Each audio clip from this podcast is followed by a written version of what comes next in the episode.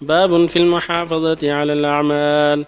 قال الله تعالى ألم يأن للذين آمنوا أن تخشع قلوبهم لذكر الله وما نزل من الحق ولا يكونوا كالذين أوتوا الكتاب من قبل فطال عليهم الأمد فقست قلوبهم وقال تعالى وقفينا بعيسى ابن مريم وآتيناه الإنجيل وجعلنا في قلوب الذين اتبعوه رأفة ورحمة ورهبانية ابتدعوها ما كتبناها عليهم إلا ابتغاء رضوان الله فما رعوها حق رعايتها.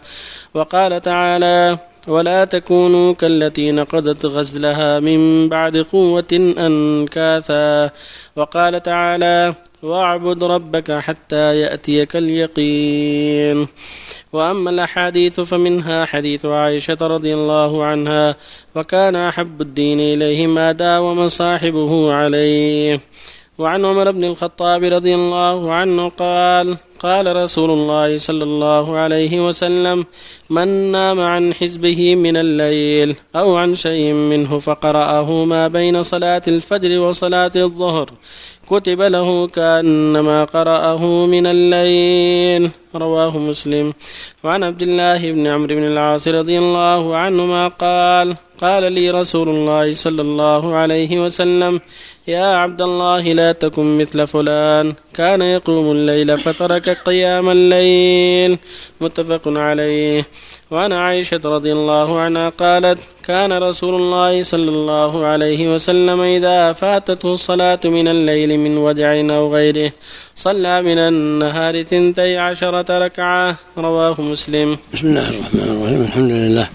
وصلى الله وسلم على رسول الله وعلى آله وأصحابه ومن اهتدى بهداه. أما بعد هذه الآيات والأحاديث بالحث على المحافظة على العمل والاستقامة على العمل وعدم التفريط المؤمن يشرع له الاستقامة على الأعمال الصالحات والمواظبة عليها.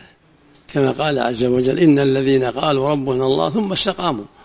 تتنزل الملائكة. ألا تخافوا ولا تحزنوا وأبشروا بالجنة التي كنتم توعدون. ويقول سبحانه فاستقم كما أمرت. ويقول جل وعلا ألم يأن الذين آمنوا أن تخشع قلوبهم ذكر الله وما نزل من الحق ولا يكونوا كالذين أوتوا من قبل فطال عليهم فقست قلوبهم وكثير من فاسقون ويقول جل وعلا واعبد ربك حتى يأتيك اليقين. يعني استقم واستمر على العبادة. ويقول عز وجل ولا تكونوا كالتي نقضت غزلها بعد قوة أنكاثا تتخذون أيمان دخلا بينكم. فالمؤمن يحافظ على العمل ويجتهد في استمراره عليه حتى يبقى له أجره. وإن كان نافلة فالاستمرار في العمل والاستقامة على العمل الصالح فيه الخير العظيم. تقول عائشة إن الرسول يقول إن أحب العمل إلى الله ما دام عليه صاحبه. وإن قل كونه يداوم على الوتر بثلاث أو بخمس أحسن من كونه تارة يوتر وتارة ما يوتر.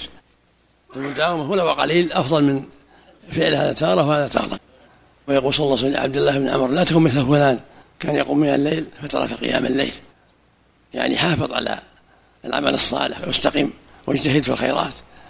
هكذا المؤمن يحافظ على العمل ويجتهد في عمل الخير لعله يدرك فضل المجاهدين والذين جاهدوا فينا لنهدينهم سبلنا. وإن الله لمع المحسنين. والله يقول جل وعلا حافظوا على الصلوات والصلاة الوسطى. ويقول جل وعلا إن الذين قالوا ربنا الله ثم استقاموا فلا خوف عليهم ولا هم يحزنون. أولئك أصحاب الجنة خالد فيها جزاء بما كانوا يعملون. فالمحافظة على الأعمال والنشاط في ذلك هذا هو طريق أهل الصلاح. ويقول صلى الله عليه وسلم فاته حزبه من الليل فقرأه ما بين صلاة الفجر إلى صلاة الظهر فكأنما قرأه من الليل. لكن الحزب جزء وجزئين أكثر ونام عن ذلك ثم قرأه الضحى فكأنما قرأه من الليل. يكون له أجر كاملا وهكذا تقول عائشة رضي الله عنها كان إذا فاته ورده من الليل إن صلى من النهار سنت عشرة ركعة. إذا حبسه نوم أو مرض عن صلاته بالليل صلى من النهار ثنتي عشر ركعة. كان الغالب عليه يصلي إحدى عشرة. فإذا فاته ذلك الورد وذلك التهجد صلى من النهار وزاد ركعة. صلي ثنتين ثنتين. هذا السنة. النهار ما فيه إيتار إذا فاته ورده من الليل صلى لكن يشفعه ثنتين ثنتين. وفق الله الجميع. مقدار الحزب الذي يقرأ. ما في حد ما ما تيسر. لكن كل شهر مثل ما قال عبد الله يقرأه في كل شهر. وإذا قرأ في أقل في عشرين في عشرة أيام في سبعة. قال النبي صلى الله عليه الله يقرأ في سبعة ولا زال على ذلك أقل شيء سبعة هذا أفضل. وإن قرأ في أقل فلا بأس إلا ثلاث لكن أفضل سبع فأكثر حتى يقرأ بتمهل تدبر وتعقل فإذا حزبه مثل ما فعل الصحابة. كانوا يحزبونه أحزابا ويختمون كل أسبوع. الحزب الأول ثلاث سور البقرة والنساء والعمران. والحزب الثاني خمس والحزب الثالث سبع والحزب الرابع تسع والحزب الخامس إحدى عشر والحزب السادس ثلاثة عشر. والحزب الأخير حزب الموصل. قاف من قاف إلى آخره صلى الله عليه لو قضى في النهار بدون صلاة؟ كله كله طيب. كله طيب. هناك حكمة من عدم الوتر في النهار. النهار وتره المغرب. وتر الليل التهجد بالليل وصلاة ركعة في آخر الليل. هذا وتر الليل. ركعة في آخر الليل. أحسن الله إليك. صح حديث آه، لقد هممت ألا أقبل الهدية إلا من قرشين أو أنصارين أو ثقفين أو دوسين.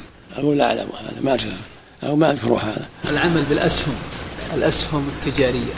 إذا كان فيها ربا لا بأس. إذا كان أسهم في حديد في بناء في أراضي في سيارات لا بأس. أما الربا لا. التي تداول في البنوك. البنوك لا. الربا في البنوك لا ما يصلح. أما أسهم لا فيها ما فيها ربا ما فيها ربا الحمد لله شركات يشتركوا في أراضي في سيارات في معدات في ملابس في أشياء لا بأس.